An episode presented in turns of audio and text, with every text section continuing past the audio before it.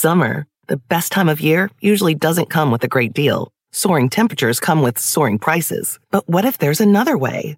With IKEA, your summer plans can last longer than two weeks of vacation and be more affordable. Here, everyone can have lounge chair access, no reservations needed. From affordable outdoor furniture to stylish accessories, we have all the essentials you need to soak up summer in style, no matter the size of your space. Start planning a better summer with IKEA. It's your outdoor dreams inside your budget. Reese's peanut butter cups are the greatest, but let me play devil's advocate here. Let's see. So, no, that's a good thing. Uh, that's definitely not a problem. Uh, Reese's, you did it. You stumped this charming devil. This episode is brought to you by Progressive, where drivers who save by switching save nearly seven hundred fifty dollars on average. Plus, auto customers qualify for an average of seven discounts. Quote now at Progressive dot com to see if you could save. Progressive Casualty Insurance and Company and Affiliates. National average twelve-month savings of seven hundred forty-four dollars by new customers surveyed who saved with Progressive between June twenty twenty-two and May twenty twenty-three. Potential savings will vary. Discounts not available in all states and situations. So, Amy, did you know that uh, one of the podcasts that launched with our podcast is a brand new podcast by Michael Ian Black called Obscure? Obscure? Yeah, um, it's actually really cool. I love Michael Ian Black. Do you know him? I've never gotten to meet him, but I love him from far away where I am. Yeah. His Twitter is amazing. Uh, he is a very smart guy, a very dry guy. And what he is doing in this podcast is tackling a great work of literature that he has never read, and you probably haven't either. It's uh, Jude the Obscure. Jude the Obscure. Yeah, which I don't even know. Sounds so intellectual. He is basically reading out loud and commenting as he goes on, even though he regrets this idea immediately as he starts this podcast. And he has great people on, too. It's like um, David Cross is on there, uh, Michael Showalter. The, the book becomes this kind of entry point to talk about bigger ideas, you know, like how people fell in love or how to achieve goals. It's interesting. It's unlike any other podcast out there. So you're going to get a, a book on tape, but also a special guest interview. It all works perfectly. And if you're a fan of Michael uh, and his other podcasts like Eating Snacks, it kind of fits right in that mold. Uh, so check it out on Stitcher, Apple Podcasts, or wherever you listen. That's Obscure, O B S C U R E. The year is nineteen thirty-three. In New York, women are broke and men are gorillas. The movie, King Kong.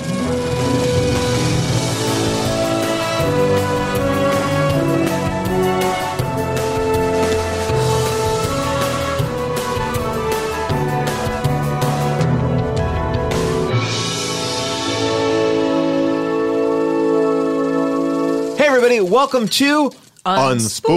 Unspooled. I am Paul Scheer. I'm Amy Nicholson. And each week we are going down the A F I's top one hundred films from the two thousand seven list. So last week, Amy, we talked about Shawshank Redemption, and I have to say, one of the most uh, divisive episodes we've ever done here on the podcast. I, know, I didn't think it could get more divisive after Titanic.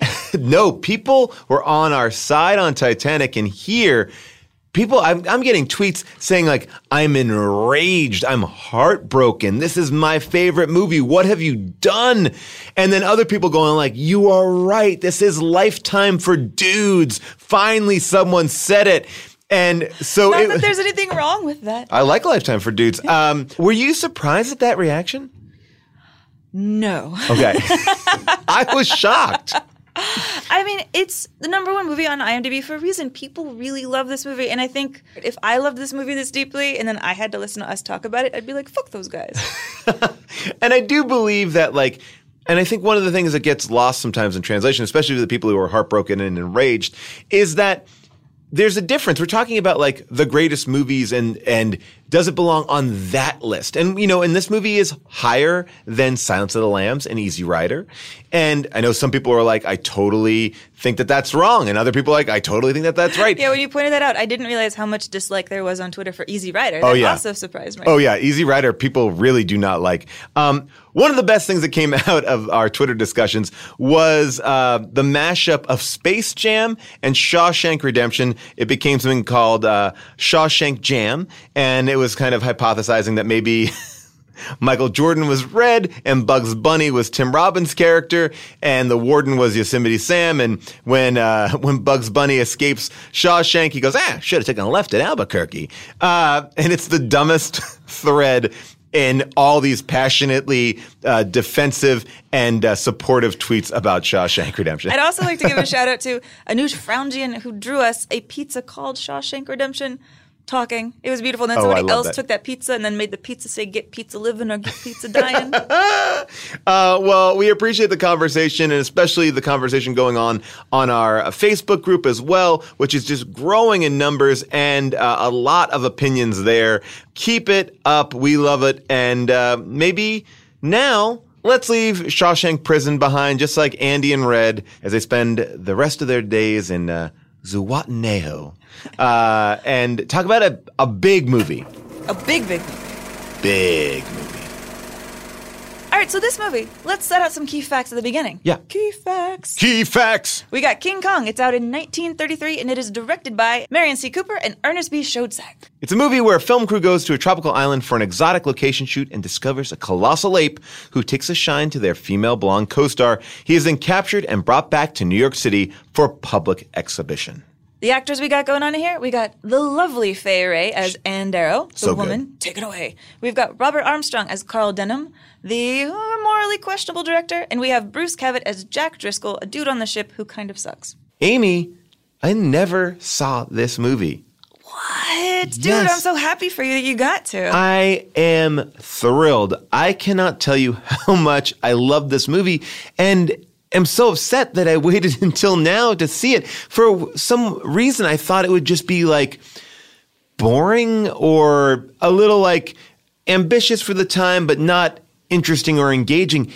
It is viscerally exciting and fun. I I felt like I was watching a summer movie watching this movie, I, like a current summer movie. I the effects, I was all in on it. I was okay with everything about this movie. It really, I don't know, it, it brought me a great sense of happiness. Yeah, Kong was, it was sort of a huge summer movie in its day. Like Kong comes out, I think, early in the year of nineteen thirty-three. Yes. It's massive. And by the end of that year, they have a sequel. They're like, Son of Kong, we got this. By the way, talking about massive, just understand that ticket prices at that's, this time were thirty-five to seventy-five cents. And the movie made eighty-nine thousand dollars over four days in New York. It made eighty-nine thousand dollars, and this is during the Depression, all right? The rock bottom of the Depression. This movie is pulling in ninety grand in four days. And I, I started to think to myself, like, we always talk about Jaws as the beginning of the, the summer blockbuster. I'm like, I think this is more of a blockbuster than I ever kind of imagined. It it has all the tropes and the trappings of what I love of summer movies. It's fun. It's it's exciting. It's, uh, you know, it's just a very uh, pulpy, great ride. I don't yeah, know. It's technologically breaking all of these new boundaries. It's using all these different camera techniques. From a technical standpoint, uh, the director of this film, uh, which is Merian C. Cooper, right? He has a very interesting career because this movie is giant. And I was like, oh, I must have missed uh, all of his other films. He really didn't make that many more films. He made the sequel, Son of Kong, and then uh, pretty much two other films. I mean, that's it. You would have thought that he went on to be the biggest filmmaker of the time. Yeah, that's true. Like right now, if you made, if you were a guy who just made King Kong, people would be like, how much money do you want for me to own you forever in perpetuity? Yeah. But Merian Cooper, he's an interesting guy. He is a soldier. He was a P O W. He fought in World War One, and he was captured by the Germans, and then he got captured by the Soviets, and then he got the idea for King Kong in a dream. He had a dream about this giant gorilla terrorizing New York and was like, I have to make this movie happen. And then King Kong becomes a huge hit. And then ten years later, he's like, oh, I'm going to re-enlist in World War Two. And so he becomes wow. a soldier in World War Two. And he's actually on the U S S Missouri when Japan surrenders. Although, honestly, maybe what he reminds me more of is like uh, Michael Moore slash Oliver Stone type of guy. Because what mm. he does when he gets in between wars, when he's not making wars or blockbuster films, you know, Merian Cooper is a guy who does almost political documentaries. He does stuff about, like, migratory farmers in Iran with this guy who co-writes the film with him, Ernest B. Uh, Schoedsack. They were explorers. They're like kind of old-fashioned, hey, guys. Well, it seems like Kong came out of the idea of just a fascination with... like monkeys. I mean, it was like, like it wasn't like, let's make them go to New York. It was more like, wouldn't it be cool if this kind of culture existed on an island, you know, hidden away a little bit? Yeah, it's almost like if you want to understand who Merian C. Cooper, the director of King Kong, is, just look at the character he wrote, Carl Denham, because he basically wrote himself into this movie the way that Cameron kind of wrote himself into Titanic. And he even cast this actor, he even cast Robert Armstrong, because they looked alike. They both had wow. these kind of like square, heavy, big, cheeky sort of, um, oh, what's his name? Seth MacFarlane faces. Well, you know, it's funny that you say that because I was thinking about this movie. For nineteen thirty-three, it's very inside baseball, right? I mean, you're talking about a movie about a movie and what they're talking about at the top of the film. Like, we got to find an actress. No actress will go and do this because they don't know where they're going. And he's like, well, I'll just basically kidnap a homeless person off the street and be the star of my movie, which is a, a crazy and slightly problematic issue. But I was surprised at how kind of meta this movie was about the making of film. That is so true. And there's a scene in here that's amazing about it that we'll get to that is so perfect, so perfect. But let's start at the beginning of this. Okay. You know, you mentioned right at the top of the show, this is nineteen thirty-three. It is the absolute lowest point of the Depression, like you said. And it's about that desperation. This girl, Fay Wray, playing the character Ann Darrow, gets on his ship because she is starving to death, and this is the only job she can get. And he goes, what's so callous about this is when he's like, I need a woman, the first place he shows up at is a house for poor women. He's like, oh, I'll no. find a desperate girl here. And Anne catches his eye because he catches her stealing fruit, which is this trope I've always always wondered about in movies, is people are always getting in trouble for stealing one of two things, yes. fruit or bread. And I'm always like, go for the bread. There's calories there. An apple's not going to get you far. Well, I'm glad that you brought that up because I've always had that trouble. And that's why I love Aladdin, because Aladdin is taking bread. From the cartoon, of course. Um, I would take, like, a ham. Um, you know, one of the things, too, uh, that I love about this movie, it does have an overture right at the top, a little fun overture. But overture? I, what's up? Overture. Uh, but I did love that the movie is called King Kong, the Eighth Wonder of the World. I didn't realize it had, like, a subtitle underneath it like that. I looked up what the other wonders were because I got yes. curious. Yeah. Um, do, you it, want, do you want to know? Uh, can I guess at least one of them? Yeah. Taj Mahal. Uh, no. Oh. Pyramids? No. Whoa, all right. Then I have no idea. What are these wonders? Um, the Colosseum in Rome. Okay. The Great Wall of China. Okay. Hagia Sophia, which I just saw. It's oh, beautiful. Yeah. It's beautiful. I don't know if I'd put it at seven, but it's up there. Uh, Leaning Tower of Pisa, the Porcelain Tower of Nanjing, Stonehenge, and kind of pyramid-y, the, some catacombs in Alexandria. Wow, I think Taj Mahal should definitely get on there too. But I guess, man, whatever. I they, mean, they seem to they they update the wonders of the li- of the world list as much as A F I adds to their list collection. There are so many lists out there. Um, you know, I never saw King Kong, but it felt so familiar to me because I saw the Peter Jackson version of King Kong, which seemingly is a beat-for-beat remake of that movie, and I'm just shocked that he went back to the thirties when he should have maybe just updated it to now. I mean, I see this movie being so much more interesting in, like, if Michael Bay took a crew on an expedition. Yeah, like, I mean, Peter Jackson himself should know that there's this giant hunt happening right now for the Tasmanian tiger on the island of Tasmania, not far from him. He could go check it out. Wait, what is the Tasmanian tiger? It used, it's like the passenger pigeon of giant cat kind of things. Okay. And um, there are hundreds of them. It's that typical story. They're like, we don't like this thing. It's eating our goats. And they started right. shooting all the tigers. And now they've been considered extinct for a really long time. They have this very stiff tail. That's how you know it's them if you think it's them. Right. But they're basically like a Bigfoot. People keep thinking they might still be alive, but nobody's had any conclusive proof. Oh, interesting. Yeah. I, this is a story that feels that you can easily universally update it. Uh, and I think that's what they did in the the version with Faye Dunaway when he climbed up the uh, World Trade Center, yeah. uh, which I've seen that movie a bunch too. I, I actually came to realize in watching this movie that I like pretty much all King Kong movies. I really like Skull Island too. I'm like, I'm into big gorillas. I, I, I think, and I think Skull Island did a great job of kind of putting it in during Vietnam. I thought that was an interesting way to kind of frame it as well. But uh, yeah. I really like Skull Island too. That movie was awesome, actually. It had a lot of heart. Yeah. My problem with Skull Island is almost related to my problem with Kong, my one quibble, my okay. my, my, my Kong quibble. Yeah. Which is I don't like the romance, the literal romance in either of these movies when it's not woman and ape. The woman and yes. ape is great. Women and men in both of these movies are boring. I thought Skull Island was sort of boring. And I thought King Kong... I hate her boyfriend so much in King Kong. Oh, well, first of all, there's no reason for her to have that boyfriend on that boat. There is no connection between them. They have a scene and a half before they're just admitting love for each other. I'm like, why? I mean, maybe she just wants more bread and fruit. I don't know. But it just didn't seem like there was any real connection between these two characters. And I agree with you. I, I don't care about the, the Kong's relationship with her that much either. Well, yeah, I actually pulled the scene where her boyfriend, Jack Driscoll, who's a guy on the ship, tells her he loves her because I hate, A, the way that he does it even. Mm-hmm. It's not even just that I hate that they fall in love. He's such a patronizing, horrible, masculine jerk uh-huh. because Ann Darrow is kind of awesome. Ann Darrow is this girl who's like, sure, I'll get on this ship. She's like, hey, this adventure's pretty cool. He's like, stay on the boat. And she's like, I'm glad I'm not on the boat. It's yeah. great. And she's not in this like plucky kind of Katharine Hepburn shoving her elbows around way. She's a very soft and feminine Absolutely. Type of heroine. She's not trying to be like, I'm a ball buster, but she continually stands up for her need to want to have adventures and her fineness with it. Yeah. And then she falls for this dude who's like, stay home, be safe, I'm going to take care of you. Who literally hit her in the face and takes almost an entire scene to apologize for it. He doesn't even apologize for it. Yeah. He doesn't even apologize for it. He hits her in the face and he's like, you know, you should get out of the way more. Um, here, let's play the scene where he tells her he loves her. Oh, this is... I wonder what we do next. Just what's worrying me. That Dunham's such a fool for risks, there's no telling what he might ask you to do for this picture. Well, after all he's done for me, I'd take any kind of chance for him. Don't talk like that.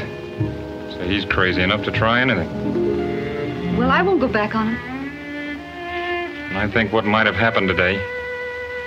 See, if anything had happened to you... Well, then you wouldn't be bothered with having a woman on board. Don't laugh. I'm scared for you. I'm sort of... I'm scared of you, too. And, uh, I, uh, uh, say, I guess I love you.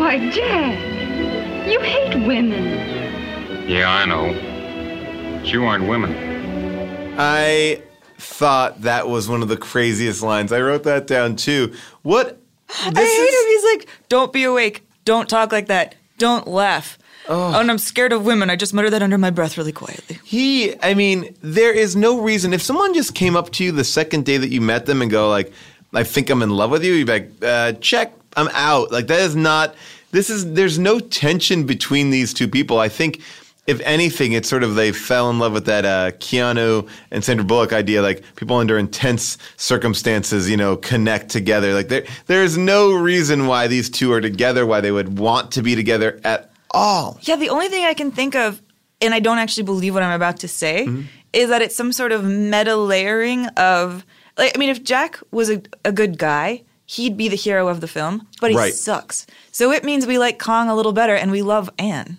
And I will say that Kong, for a stop-motion animated figure, really exudes a lot of emotion in this film. Like, I am on the Kong journey. I think I always sympathize with this character. It's sort of like he's living his own life. People come in there. He didn't mean to hurt them, but now... He, like, look, he likes this girl and he wants to, he wants to kind of just see what happens. Why does Kong not get a chance to connect with this girl, but this uh, asshole captain does? It's because Kong can't talk. Kong can't woo her with these words of love, like, go to bed. Kong can't patronize her. Uh, yeah, no, I mean, I mean, there's a lot we don't know about Kong mm-hmm. in that there's a world where Kong has spent the last, like, fifty years of his life or however old Kong is. Uh, he has a son, I guess, in the sequel, so he must be like dad, dad right. age. I guess that's his dad bod. But um, he apparently has been eating a lot of women from this island for a really long time. So, well, his brides. You mean his brides. They, they were all being decorated to be the bride of Kong. Bride's a nice word. What do you think he was doing with them? Just like dropping them in like a Benihana shrimp. Like that's what he just like. I feel like they were just bites of. I, the other thing too was like the sacrifice of one person for Kong seemed like they would have to be doing like sacrifices at lunch, breakfast, and dinner. Like, I mean, that it's not going to satiate Kong. I mean, this this character uh, ate a bunch of people. It didn't seem to stop him or fill him up at all. It's true. Like, I wish if there had been a Kong sequel, it was about how all the women might have escaped somehow, or what yes. they were doing on the other half of the island, forming their society away from all these like witch doctors who have been feeding them and being like, fuck all this. By the way, I just want to give a shout out to the woman that we see being prepped to be the bride of Kong. Uh, she has just the best face on her. It's like, mm, this sucks. Like, she does so much without saying a word. It's just like you read it all in her face, like, son of a bitch, why me? Like, I don't know. I really liked it. It's true. She has the right mix of, like, I can't fight this. I'm a little scared. This sucks heavily. Yeah. And, yeah, she's not just, like, a blank face, like, well, this is what we do. Because I think there's a lot of movies that are condescending and play it like, well, that's their culture. And yeah. she's fine with it because it's what they do now. Well, I do believe that, you know, the Kong that we meet here would not just take a woman and eat her. I just feel like he seems more, I don't know, polite. He's a curious guy. Like, Kong seems to me curious. Yes. He wants to see what's under the clothes. Yeah, actually, I kind of want to play that scene where he picks up Ann Darrow after he's f- killed a bunch of dinosaurs. Yeah. And he really gets to actually look at the woman that he kidnapped because, like we said, Kong can't talk. So what does the talking for him in the movie is the music, is the soundtrack by Max Steiner. This was a groundbreaking soundtrack at the time. Well, it was at a time when people weren't even doing full soundtracks for films. They were just taking other music and kind of repurposing it. And they made a soundtrack for this film, which I believe is why he is known uh, as the father of film composing. It's true. You know, this is nineteen thirty-three. We're still a little bit early-ish in... in sound, and there's times of where King Kong could play just like a silent film. You know? Oh, absolutely. Absolutely. And this actually came a bit in the general. People were like, oh, my music was over here. Remember we were talking about everybody yeah. had different music. And that would happen a lot in movies like that. They would just have the piano player play whatever the piano player was kind of going to play. Yeah. And improv it a bit. But King Kong was like, here's how the music definitely goes now that we can control what the music is. And you hear in it, even from that overture, overture at the beginning, this playfulness of classical sounds, this idea of Western culture turning into drums and yeah. like and exploratory sounds, adventure sounds. And then in this scene we're talking about where he looks at Fay Wray, where he really investigates her, you hear every emotion in this. You hear him go from like a beast and like kind of a warlike, scary figure to his curiosity, his playfulness, to him tickling her, and that's all in the sounds.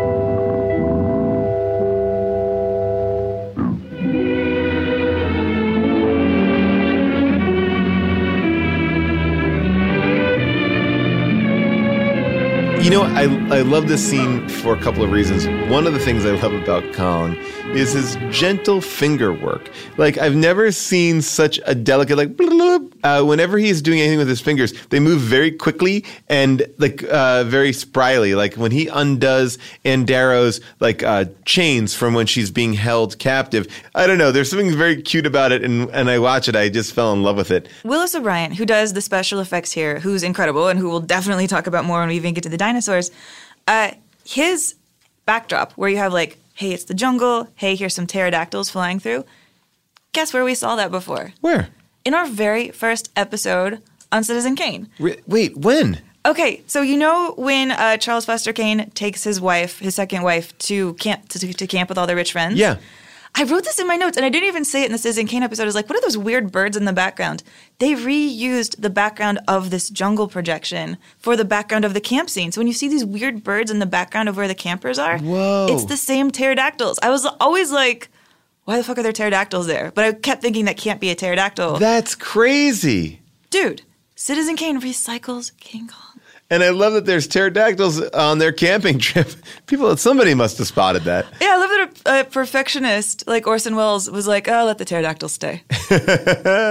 In watching this movie, you kind of see that our modern filmmakers are taking from this structure. I mean, the structure feels just as relevant today as it always has been. You know, and you can see parallels in Jurassic Park, too. They're just trying to get through the island. And each little section, there's a different beast, you know, whether it's a giant reptile, whether it's, you know, a patasaurus or, a, you know, it's a, a pterodactyl. It's just interesting to see that since nineteen thirty-three, not much has changed. And they're working with that delay, too. You know, mm-hmm. we don't see King Kong in here until minute forty-five. Oh, wow. And this movie is only an hour and forty-four minutes. Yeah, they make you wait. They're like like Jurassic Park. They're like, you want to see these dinosaurs? Well, we got to hang out over here. We're going to talk about some bones for a while. Right. Or even like Titanic. You want to see the boat, the, re- the real boat?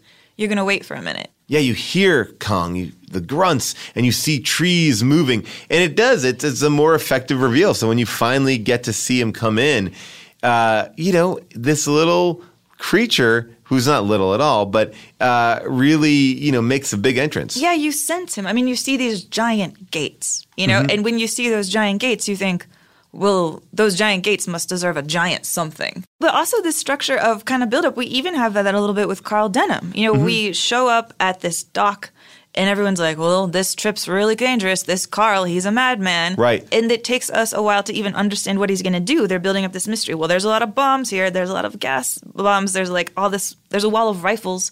We got to yeah. hurry up and get out of here before anybody checks our ship. Well, I mean, and then the screen test scene is a perfect example of that. Carl Denham's on the, the ship, and he wants to test Ann to see if she could be good on camera. He's basically having her act out what she's going to be doing for real in the actual movie. I thought this is one of the best scenes. And again, going back to that whole idea of like the film being a little bit meta about what type of movie it is, take a listen to his off-camera directions to her. Camera. Look up slowly, Ann. That's it. You don't see anything. Now look higher. Still higher. Now you see it. You're amazed. You can't believe it. Your eyes open wider. It's horrible, Ann, but you can't look away. There's no chance for you, Ann. No escape. You're helpless, Ann. Helpless. There's just one chance. If you can scream... but your throat's paralyzed. Try to scream, Ann. Try. Perhaps if you didn't see it, you could scream. Throw your arms across your eyes and scream, Ann. Scream for your life. Even that is just building up this anticipation because you as the audience know that you went to go see a movie called Kong, the Eighth Wonder of the World, that she is going to eventually see this large creature and have this reaction. And by watching her not know that and play it through, it's such a great juxtaposition because when she finally does do it, you get to see the difference between the actor and the person. That scene, Fay Wray A, is unbelievable. Yeah. Unbelievable. And the way he draws it out, like, you can't scream. Your throat is paralyzed. And that scream she finally gives is unreal. It rattles you. I mean, you realize that Fay Wray was a hell of an actress. Oh, yeah. She's fantastic in this movie. And she does so much screaming in this movie, and people really got annoyed by it. Actually, she even got annoyed by it. She's like, I scream too much. When I, when she went to the premiere, she was like, oh, my God. I'm but, screaming in the whole second half. But what else could you do? If any of us are confronted by, you know, a twenty-five-foot, you know, gorilla that is holding us in the palm of his or her hand, we would be fucking freaking out. I'd no. rationalize with it. I mean, it's like one of the women in New York says, gorillas, oh, this town's full of them. Haven't we got enough of them in New York? You know, this isn't the negative review. I'm going to I'm gonna wait a bit on that. But okay. This is one from Variety, who also was, like, mixed on the film. Mm-hmm. They treated it the way you'd almost treat a blockbuster today. Like, oh, it's going to sell a lot of tickets, but, you know, it's that kind of stuff. And they say it is a ninety-six minute screaming session for her, too much for any actress and any audience. With the blonde still screaming while in King's palm atop the Empire State after having screamed all the way from the first reel, another of the unbelievable facts is that Kong shouldn't drop her and look for a non-screamer, even if he has to settle for a brunette. Oh. But they reused her scream later. You know, she did all her screaming in one day. Like, when the okay. movie was done, she went to a sound booth. She recorded an entire day's worth of screams. Got it. They put them all in this movie. And then when they did Son of Kong, which she's not in, they kept reusing her screams there. Faye is almost the original Wilhelm scream. I was going to say, is it the original Wilhelm? Yeah. and actually, for people's benefit, let's talk about the Wilhelm scream. In nineteen fifty-one, there was this movie called Distant Drums. And there's a scene in there, a smaller scene, where a man is walking through a swamp. He gets attacked by an alligator, and he screams. And this is what it sounded like. Ah! All right. So, you know, it's kind of a toss-away little right. moment. But it becomes this thing. That scream, by the way, was dubbed in by Sheb Woolley, the actor who did, uh, or the sound, the songwriter, more famously, who did Purple People Eater. Oh, really? Yeah, so they reused that scream here and there. And then in the seventies and eighties, though, that generation of directors, the Spielbergs and the Lucases, who grew up on these type of pulpy action films, it became an inside joke to them. And a sound mixer was like, I'm going to start putting the scream in stuff. And he starts with Star Wars. He has a, sto- a stormtrooper give this scream as he's, like, falling down. There's a bunch of montages of the Wilhelm scream around if people are curious about this. But I picked up this tiny one. The films you're going to hear, you might even recognize them. But it's Batman Returns, Reservoir Dogs, the cartoon Aladdin, a bunch of young Indiana Jones, a Goofy movie, Toy Story, and Star Wars Return of the Jedi.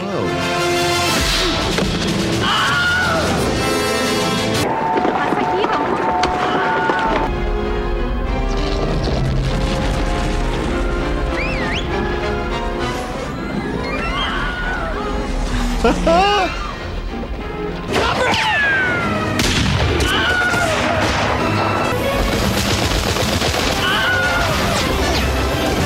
I may be in traction when I do. Toy Story.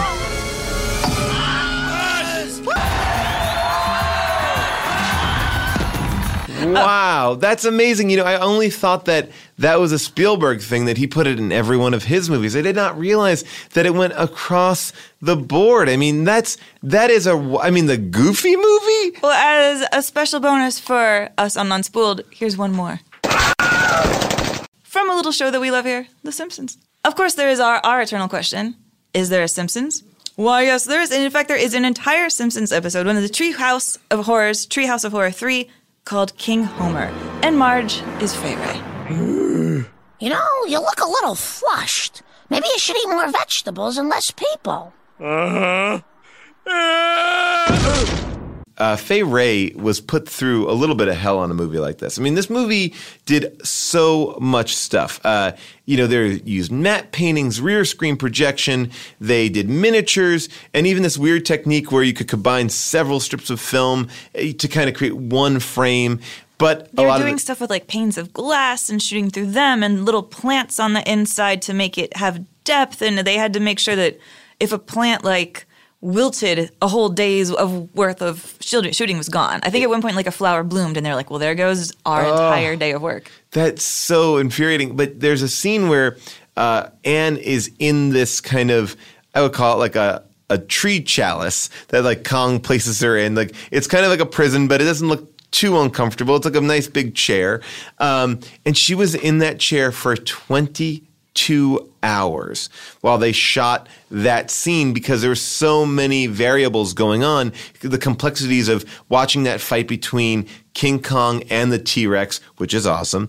Um, but it just seemed like, you know, you would think now it would be one of those things where she would go in there for about two seconds, but because they had to do so much around her, they basically just put her in there and she was sore for days. Yeah, can you imagine all day being like, now pretend again you're seeing a T-Rex fight. Like, and I bet at that time you don't even have that many models of what a T-Rex fight would even no, look like you don't because even know. You're creating it now. Well, I mean, it's interesting because they tried so many different things in this film to capture what these creatures could and should be. Obviously, we went with this stop motion thing, but at a point, they were going to maybe even use real lizards and have real lizards fight a gorilla and then, you know, show that in the background. They realized that was a we tremendous... We did not have the A S P C A back then. Yeah, no, this is, uh, I mean, yeah, this would have been a real mess. Also, I heard that in the transportation of these lizards to set, they died, and that also helped um, the director and the writer kind of continue to craft this story of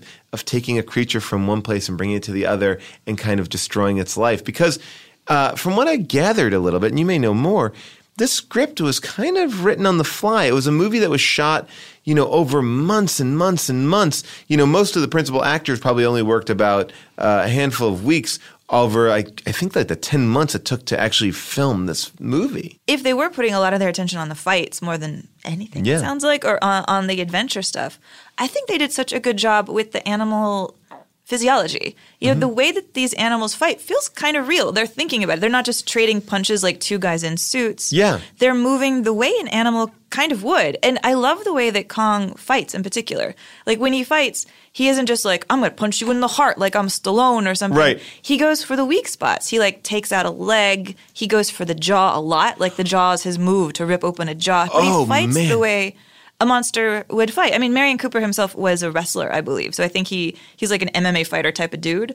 So I think he knew how the human body and I guess the animal body, where the weak spots were. Well, it was interesting. Were you surprised at how violent the film was? I mean, you know, Kong, you know, is sometimes it's, you know, there's a lot of, by the way, great limp body work in this movie. I mean, there is so many people being picked up in their bodies when they collapse to the ground. It looks just fantastic.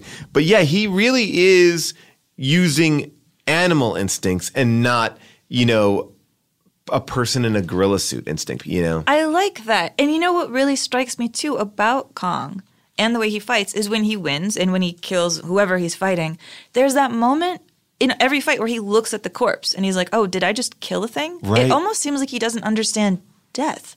There's an innocence to his murder rampage. He is someone who doesn't understand how powerful he is, which leads me to go back to the first idea that I don't know if he would be eating all the brides of Kong. I, he doesn't seem like his instinct is to rip apart first and, and ask questions later. He, you know, he seems to be like, oh, my hands did this? Like the same way when Superman in Superman two reacts to seeing blood for the first time. He's like, blood? Blood? Yeah, you're right. And he's fighting for good almost, or a good seems creepy, but we'll tell you what, let's do this. Let's compare why he kills to why the humans kill. In contrast to Kong, when the humans see a giant stegosaurus, they just shoot it. They're just like, I'm going to kill that. Right. And then the capper to the scene where they murder it, I just want to play this because A, it proves that Jack is the dumbest dude on earth. But B, Carl Denham, a guy searching for an awesome story, awesome things, just kills this lizard and then seems like he regrets it and then also doesn't care. Look out, he's still alive. Shoot!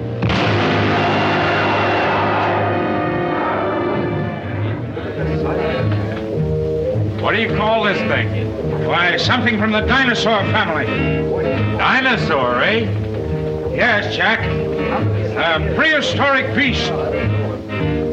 If I could only bring back one of these alive.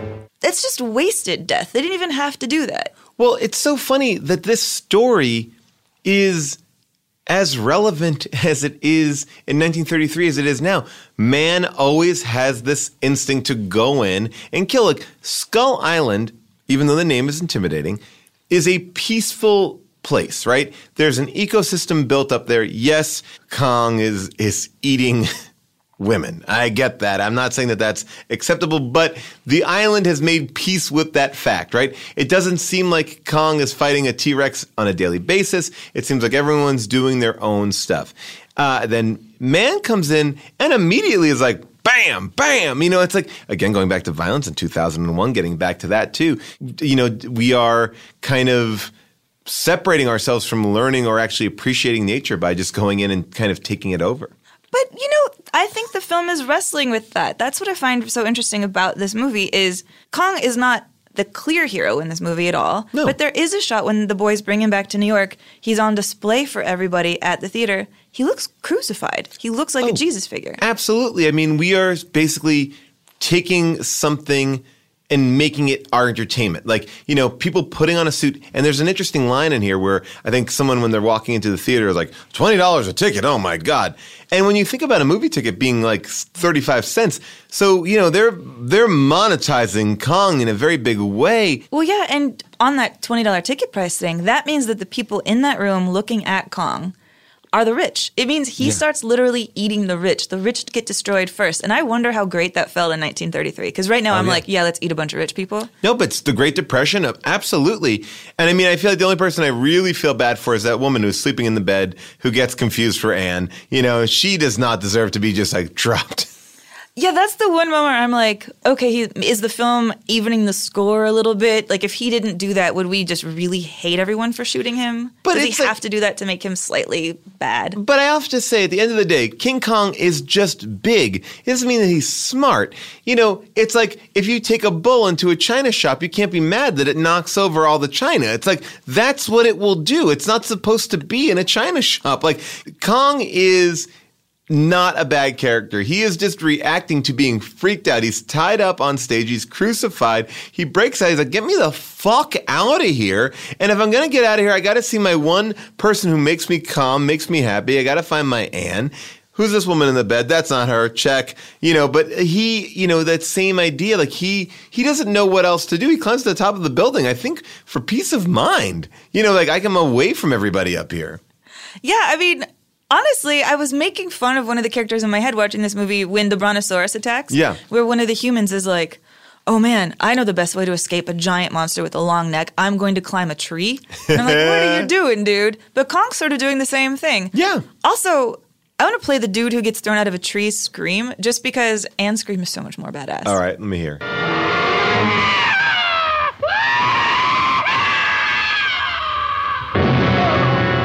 I don't know. I think that's a pretty good scream. Let's actually go to our listeners right now. We asked you last week to give us your screams, uh, screams and grunts. So uh, let's take a listen to what you can do. Are you as good as a Wilhelm? Are you better than a Fay Wray? I want to hear it. Let's go. Michael from Minnesota. Here's my King Kong grunt.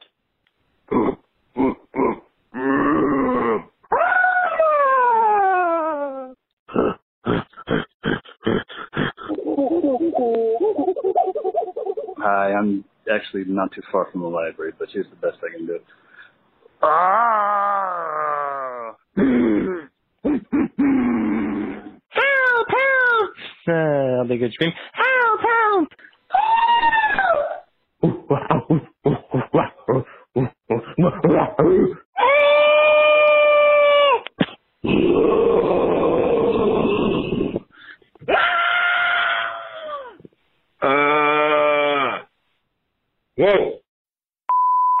You are all awesome. Please, if you're a director out there, start using our listeners' calls as your screams in films. It's um, probably easier than using the grunts and the animal noises that they used in King Kong. Because do you know how they did these sounds? Especially like in the fights? Yeah, it's a really interesting process.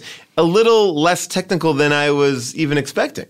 Yeah, what the sound designer did, and I love the sound design in this movie so much, he used a bunch of sounds like air compressors, maybe air compressors played backwards. He recorded pumas and lions and bears. He played those backwards too. He layered everything on top of each other to make this cacophony of sound. I pulled one fight clip. I pulled the the T-Rex fight clip because yes. We keep talking about it. Listen for all the noises you hear in here. Listen for the lions and the pumas. Listen for the okay. the mechanical sound, and listen for that air compressor. It sounds so awesome.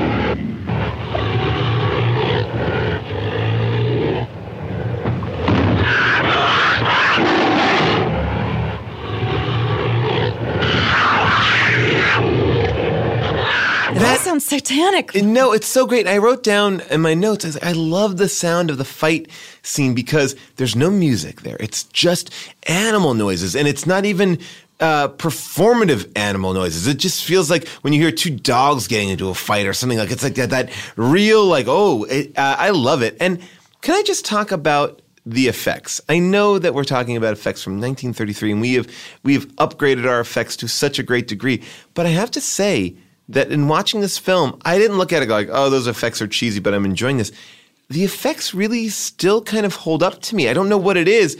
I know it's not totally fluid or whatever, but I was amazed at what you were able to get across with simple effects or, you know, non-computer generated effects to a certain degree. Yeah, one of my favorite effects that I thought they did deliberately actually turned out to have been something they considered a flaw, which is I love the way that Kong's fur moves. Right. It seems to ripple a lot yes. even when he's standing still.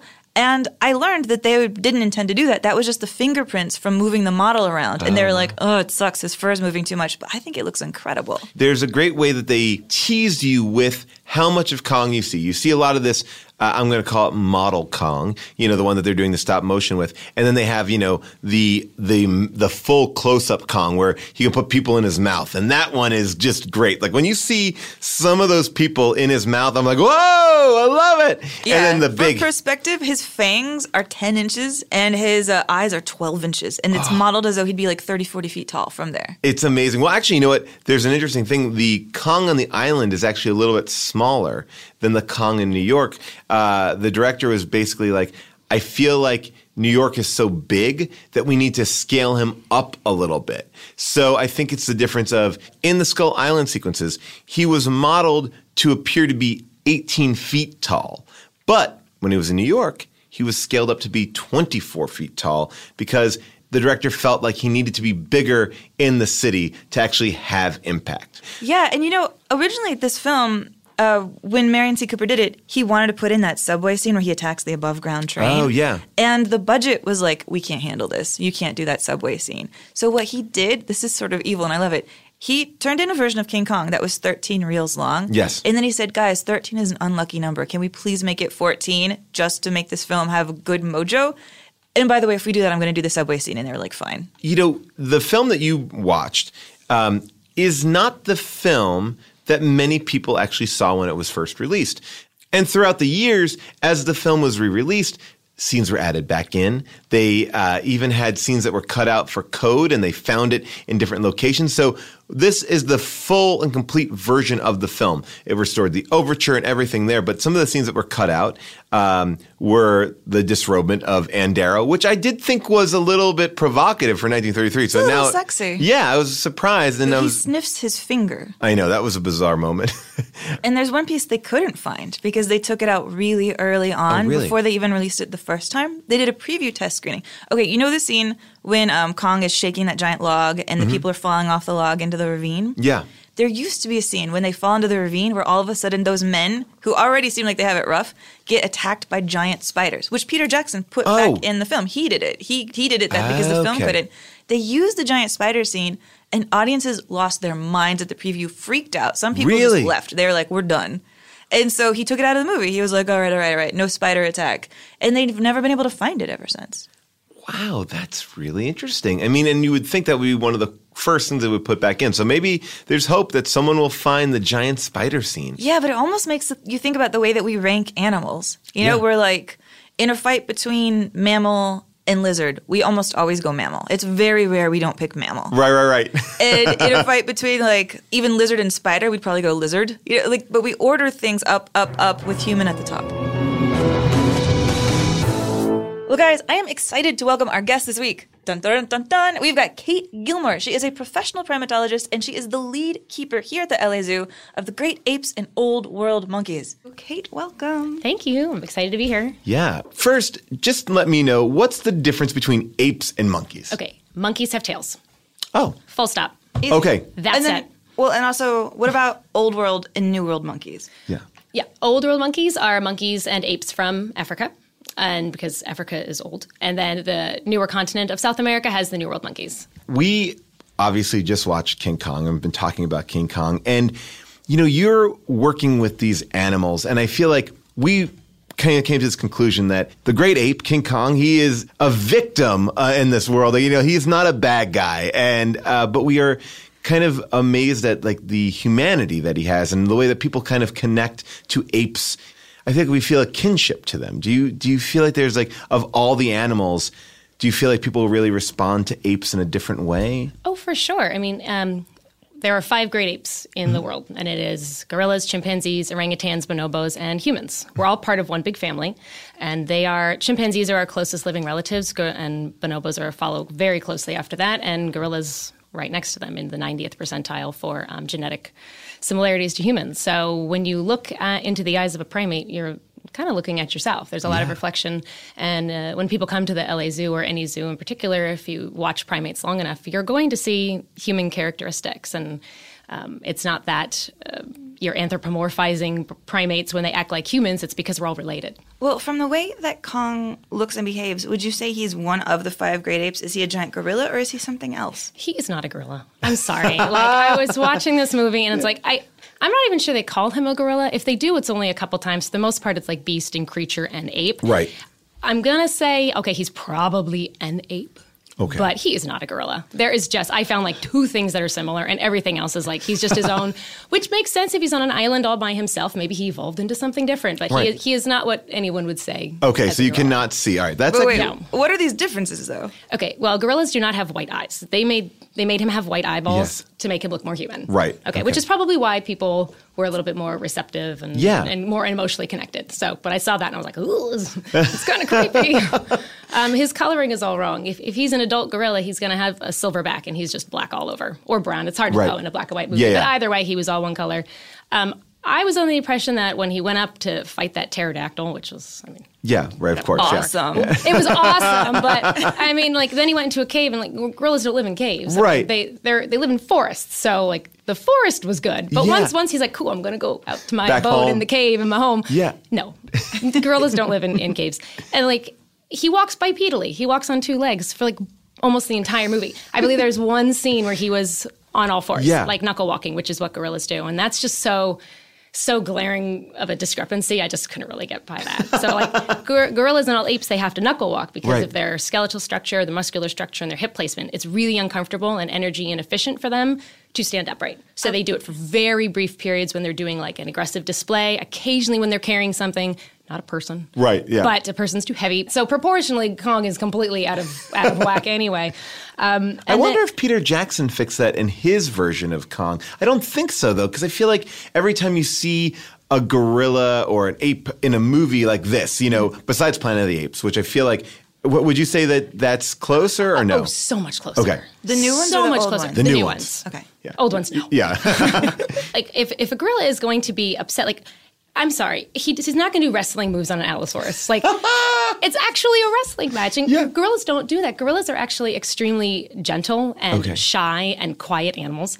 Um, Silverback's job is to protect his females and his offspring. And gorillas are designed to display and threat and bluff. They okay. do not like to fight. They are not fighters whatsoever. So they're not just like ripping jaws open like King Kong is doing. In and this. Then checking to see if it's dead? Yeah. No. They would bark. They would hoot. They would charge. They, yeah. they would um, beat their chest as a precursor to a display or a threat. Sure. They would throw vegetation. They'd slap the ground. And then they'd wait for the enemy to leave. And if the enemy didn't leave, he would leave.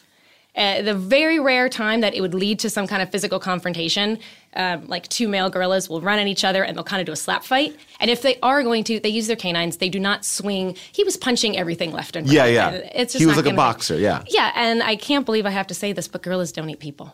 Right. I'm sorry. No. And he ate several. Oh, yeah. He really just chaw, like chewed down on. We were are talking about this idea that, you know, this island is giving him these brides, in quotes, uh, for him to eat. And my first thought was, if he was to eat people, if we let's just take out the, the eating people thing, I don't think it would be that filling. Like, you would have to be able to do sacrifices almost like four times a day, because it seems like for a eighteen-foot gorilla, I don't I don't know if that would satiate for that long. Right. So um, like Western lowland gorillas, which are the ones that you would most often see in zoos um, around the world, they're four and a half to six feet tall, right. and they eat between forty and sixty pounds of food a day. Okay. Okay. So, and that's leaves and bark and flowers and vegetables and fruits, and they're complete herbivores. Yeah. Occasionally they'll eat an ant or a termite, but for all intents right. and purposes, they are herbivores. So if they have to eat sixty pounds of vegetables, basically, a yeah. day, I mean, he would need fifty people a day. Yeah. That, okay. It's just not going to happen. But now, what about the connection between, like, Kong and this woman? Do you feel like that, and I, I feel like now I'm using like a Twilight term, imprint, but like, do you feel like that uh, that gorillas or apes that can connect to people? Do you feel like there's a, a different like relationship? Obviously, you're in there working with them all the time. Do you yeah. feel like they recognize you, that you have that connection with them? Oh, absolutely. Yeah. Um, we work with our great apes and monkeys, obviously, every single day. And so um, they are very sensitive creatures, and they need time to warm up and to accept you. And it's all about the energy you bring. Um, and working with a gorilla is different than working with a chimpanzee or with an orangutan. I've ha- been lucky enough to experience all three. And you have to bring a little, slightly different energy to all of them. But gorillas, you know, they're going to size you up. A silverback male is very um, territorial and very defensive of his group. So you need to kind of become accepted by right. him in order to be able to work with not only him, but also his his ladies and his offspring as well. Um, and, and that takes time. And do they have personalities, do you think? Or is it is it more of a general personality? Oh, of- every single primate is going to be different, just like you and I. Wow. And if you kind of if you come to the L A Zoo and uh, watch for more than five minutes, you'll yeah. see the different personalities coming out.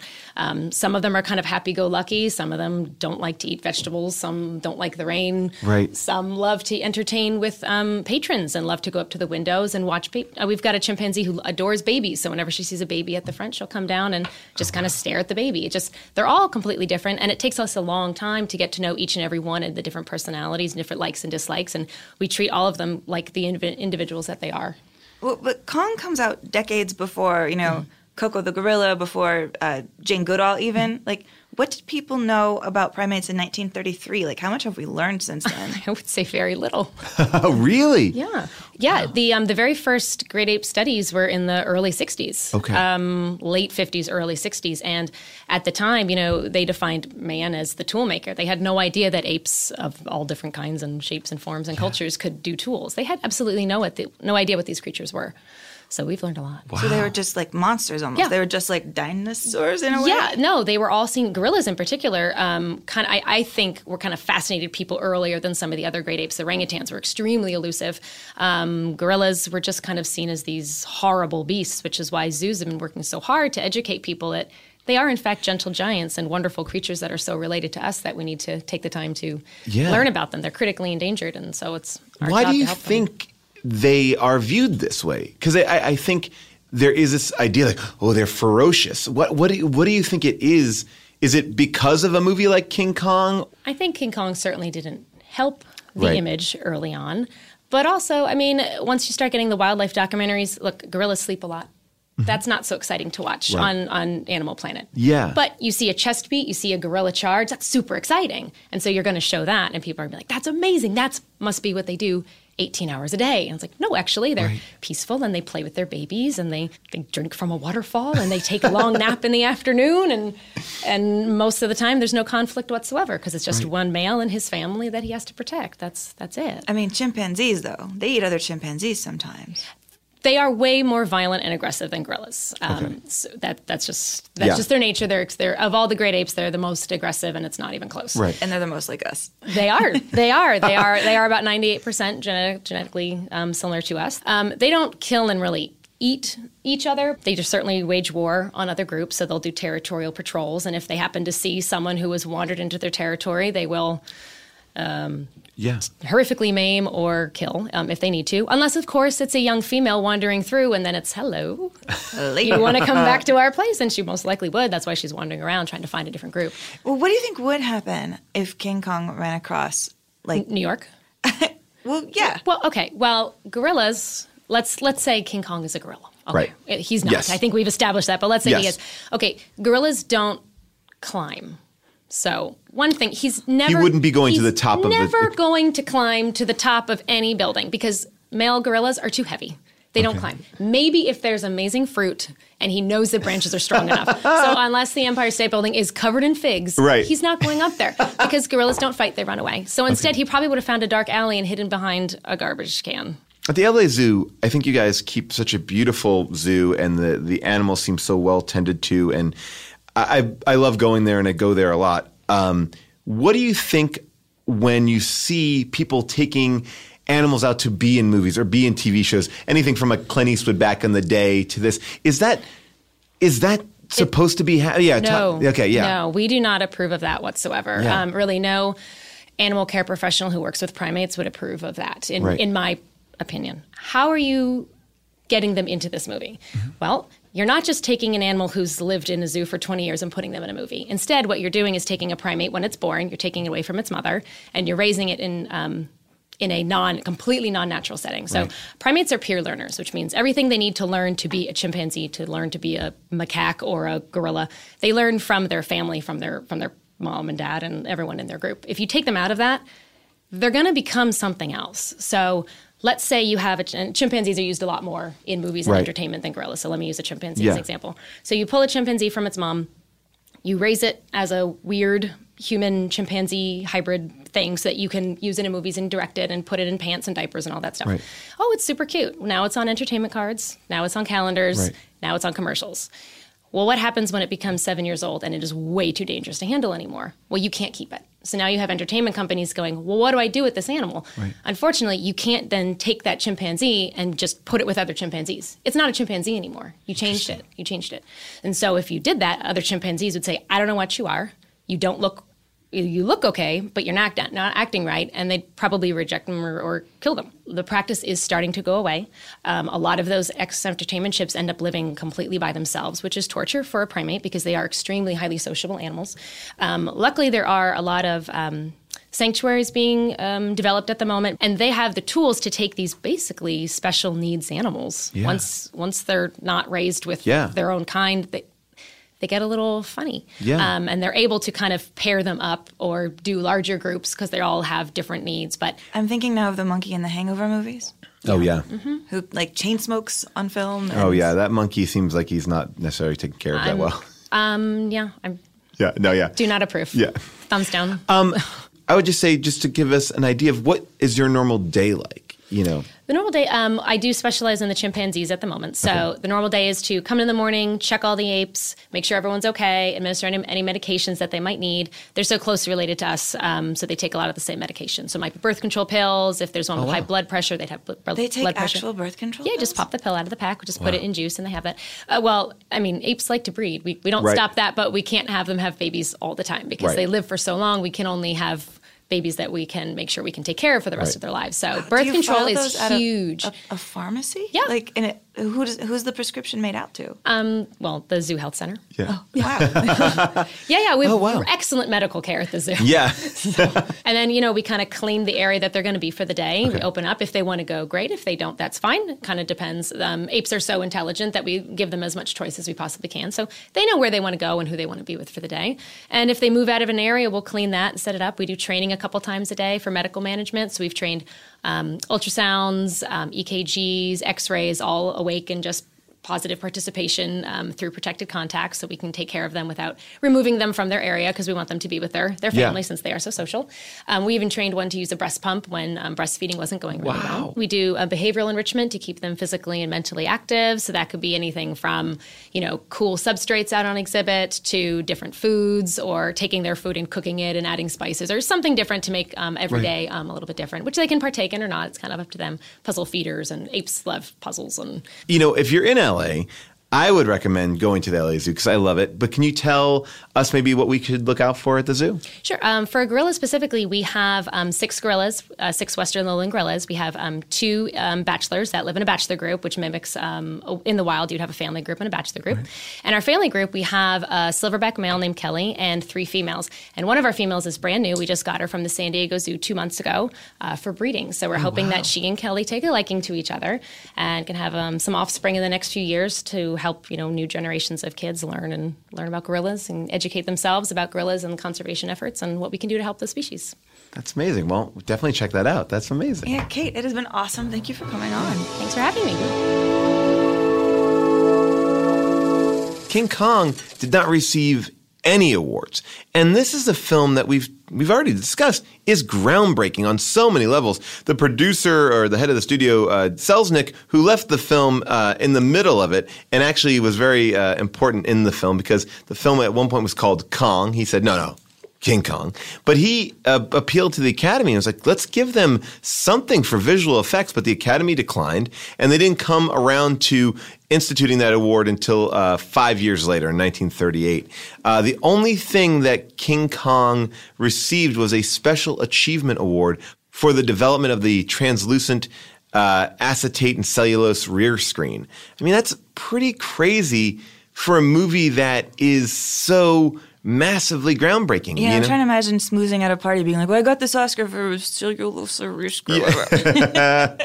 You know, Amy, I gave you a little bit of context about when King Kong came out, but I want to kind of paint a bigger picture about the year nineteen thirty-three and a segment we like to call Year facts. Year facts. All right, so nineteen thirty-three, we already established, is at the height of the Depression. We're talking about the cost of an average house is about five thousand dollars. People are making about one thousand dollars a year.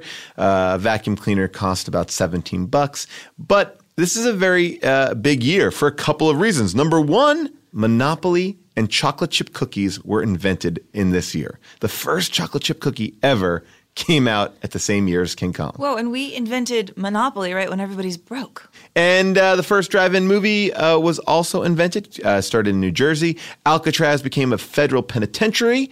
Uh, Wiley Post became the first man to fly solo around the world. And, of course, uh, the Reichstag passes the Enabling Act, making Adolf Hitler the dictator of Germany, and the Gestapo is established. So that is a big, big year. But I don't want to leave you just on a Hitler fact. I'll also say this is the same year that Shirley Temple signed a contract with Fox when she was five years old. So there you go. Which is connected. That was part of F D R trying to lift the national mood at the worst part of the Depression. This is part of what made me be interested in film criticism, is learning this in my very first film criticism class. They were like, yo, yo, yo, there's a connection between history and the movies, and that's part of it. F D R was like, I'm newly in office. I just got inaugurated. Everyone's in an awful mood. I want them to feel better as I slowly do this process of turning the country around at the New Deal. Uh, let's get some cheerful movies on. Enough with this gangster stuff. I want, uh, I want to see more more politicians getting involved in making movies. Let's see. Yeah, besides Steve Bannon. Yeah. I do want to ask you a question. Talking about this final scene on top of Empire State Building, classic scene, and what a beautiful, subtle death when King Kong is shot. Like, I, I feel for him as you see him just really get affected and fall, and uh, there's just a sadness there. And that terrifying plane P O V of it oh, coming. Yeah. Uh, which the director is in the cockpit of that. King Kong is dead, and then this happens. Oh, no. It wasn't the airplanes. It was beauty killed the beast. What do you think of that line? You know, I have issues with it for a bunch of reasons. Yeah. One, it kind of makes Fay Wray the problem. Yes! That bothers me. That's it's horrible. Not the problem. Yeah. He did not come to New York for her. Yeah, blaming the woman, fine. Also, I have an issue with it because beauty killed the beast. That's basically Carl Dunham's whole point from the very beginning. When he starts talking about this movie, he's like, I need a beauty and yeah. a beast. He... It means he goes through this entire King Kong thing. He goes to an island far away. He fights a bunch of dinosaurs. He brings this back. A bunch of people die. And he's right where he began. He didn't learn anything. He just got his point proven. Well, I mean, I have a lot of issues with Carl Denham. I mean, why not just make a movie? Why do you have to do a one-night-only show of a twenty dollars gorilla in a, you know, in chains? What What is that show? I want to know what the running order of that show is. I don't know how that's going to be interesting. Um, it's going to be boring. It's going to lose all the excitement of it. It's uh, like hello, putting, my baby. Hello, my it's like Young Frankenstein or something. But yeah, no, that last line, I feel like they knew Beauty and the Beast is like an interesting turn of phrase, but it doesn't make any sense. It's sort of like, it just doesn't, it's not what the movie is about. It's not like she doesn't trick him. She He is killed by, basically it's like, it's like the beast is killed by society. I mean, it's sort of like, you know, left to his own devices, he'd be on Skull Island chowing down on brides. Uh, and, you know, and it would be fine life for him. I'm with you. And I think in that spirit, let's read a negative review of King Kong. All right, great. Let's go to The New Yorker. Let's go to The New Yorker's John C. Mosher, the original Pauline Kael, perhaps. Ooh. In this perhaps rather perturbing phase of our history, there is a little more than usual to be said for a picture like King Kong. It is so excessive, so grotesque and absurd that it makes even the events of the day seem temperate and commonplace. Which I like, because as yeah. me jumping in, it, uh, that makes me feel like I'm reviewing a movie right now. Um In general, it's somewhat like a nightmare one might have dozing away by chance in the shadows of the dinosaur in the Natural History Museum. This ridiculous film presents a mammoth ape of prehistoric build. He goes on to say that while the picture is certainly diverting, kind of giving it that little pat on the head, way to go, Avengers, basically, movie, and that no picture of such an exotic personnel can lack interest, he feels the same way, too. He regrets the love story, but calls Fay Wray honorably wooed and won by Bruce Cabot, the actor who plays Jack. Major issues with that. And says, it will be nice for children, I should imagine, because it makes the little things scream. Wow. So it's, it's kind of the way I think you would review it today, which I think is interesting. So we both agree that we like Skull Island. It's a fun movie, and this story can still work. Um, what do you think is interesting about King Kong that I feel like people miss all the time in Godzilla. Like, I feel like Godzilla has been kind of rebooted, and we talk a lot about these other movie monsters, you know, like so many rows of teeth and stuff like that. Why is King Kong something that people come back to that is still always effective? Do you, do you have a theory on that? I don't know. I mean, maybe there's something in this interplay of man and the thing closest to us. Right. In this idea of... We can identify with it. Yeah, we identify so much with King Kong, and maybe we identify to an uncomfortable level with Carl Denham. I mean, we're also here for the spectacle. We're also here to see something crazy happen. I mean, yeah. What Carl Denham is doing is not that much different than, say, the Romans in the Colosseum, uh, one of the wonders of the world. Yeah. And so maybe the film, I love stuff that makes me feel dirty and guilty, and mm-hmm. this definitely does that. Well, I, I think there's also like a built-in morality here. I think that this movie works the same way that Jurassic Park works, in the sense that you are you are taking something out of its natural habitat. You know, when, for Jurassic Park, you're creating these beasts and putting them in a modern world. That's not fair. So you sympathize with these creatures. They're only doing what they know to do. When you have like a crazy Cloverfield monster, it's harder to sympathize with it. I don't even understand exactly why it's here or what's what it's doing. So I think it's an interesting idea to think when you make these movies, you need to identify with it. And I think a lot of these films that come out that feel blah are simply because it's it's a cool creature, it's a cool idea, there's good actors in it, but there's nothing that's grounding you to this this this thing. I have no yeah, you chill it, shoot it, drop it out of the sky. I don't care. I think you're right. You, by the way, we had that movie earlier this year, Rampage, with Dwayne The Rock Johnson. Yeah. In Rampage, I don't know how much we should spoil Rampage. Yeah, you can spoil it. Can I spoil Rampage? Yeah. Forgive me, guys. If anybody gets mad, I'll take the heat for it. Yes, fast forward by like sixty seconds. You know, Rampage is sort of modeled on King Kong. You have a giant, or the video game. I was actually playing the video game last night at this arcade bar. Oh, nice. Uh, but you have a lizard, you have King Kong, and you have a wolf attacking cities. Um, in the Rampage movie, uh, the gorilla, it's the gorilla who is The Rock's best friend. You know, he's not right. going to be best friends with the lizard. He's not going to be best friends with the wolf. He's going to be best friends with the man, the man-shaped thing. Right. And that movie ends with the gorilla. The director really wanted the gorilla to die at the end of Rampage. Right. And The Rock was like, you're not letting him die. And he threatened to quit the movie if they if the gorilla died. And so Rampage has this, like, double ending almost. And again, I'm sorry, dudes, but, no, you know, yeah. where the gorilla looks like it dies, so you get that moment, and then he comes back to life, so they're both one. But there's just, I guess we look at a gorilla and we see ourselves. I can't think of that many movies where we're happy when the gorilla dies. Amy, um, this was fascinating. I highly recommend King Kong, and uh, I almost think it should go up a little bit higher on the list, but uh, forty-one is a nice spot for it. All right, well, you feeling lucky, Paul? Should I, I am. Roll these dice right I here? I cannot wait. What do you got? All right, little giant die. Whoa.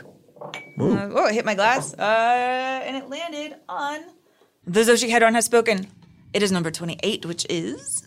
Ooh, All About Eve. All About Eve. Never saw this movie.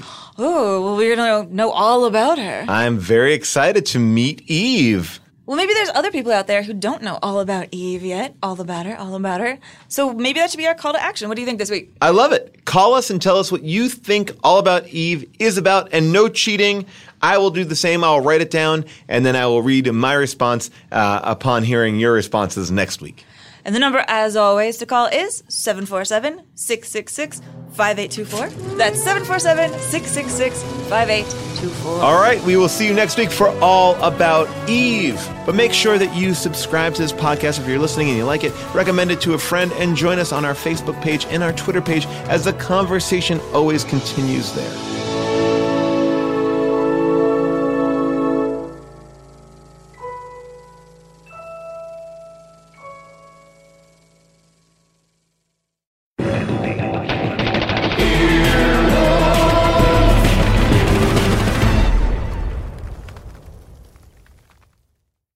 This is Arnie Niekamp from the Improv Fantasy Podcast, Hello from the Magic Tavern. I fell through a dimensional portal behind a Burger King in Chicago into the magical land of Foon, and I started a podcast. Season three has just begun with a brand new adventure to defeat the Dark Lord. If you're a new listener or you've fallen behind, Season three is a great jumping on point. And we've got great guests like Justin McElroy. I sound like a fancy college professor. Eight nights.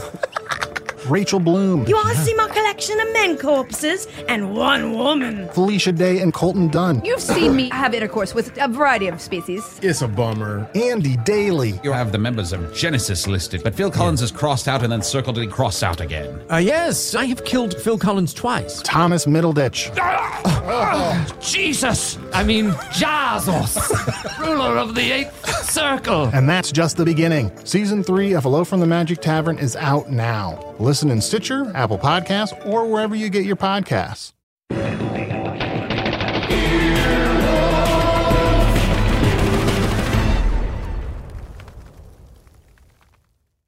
At Delta, we know Mike in eight C prefers reality T V to reality. So we provide more than one thousand hours of in-flight entertainment. On the next flight, eight C is Mandy, a foodie. So we offer all types of food options. Because at Delta, everyone flies their own way. Delta, keep climbing. Life is a highway. And on it there will be many chicken sandwiches. But there's only one McCrispy. So go ahead and hit the turn signal if you know about this juicy gem of a detour.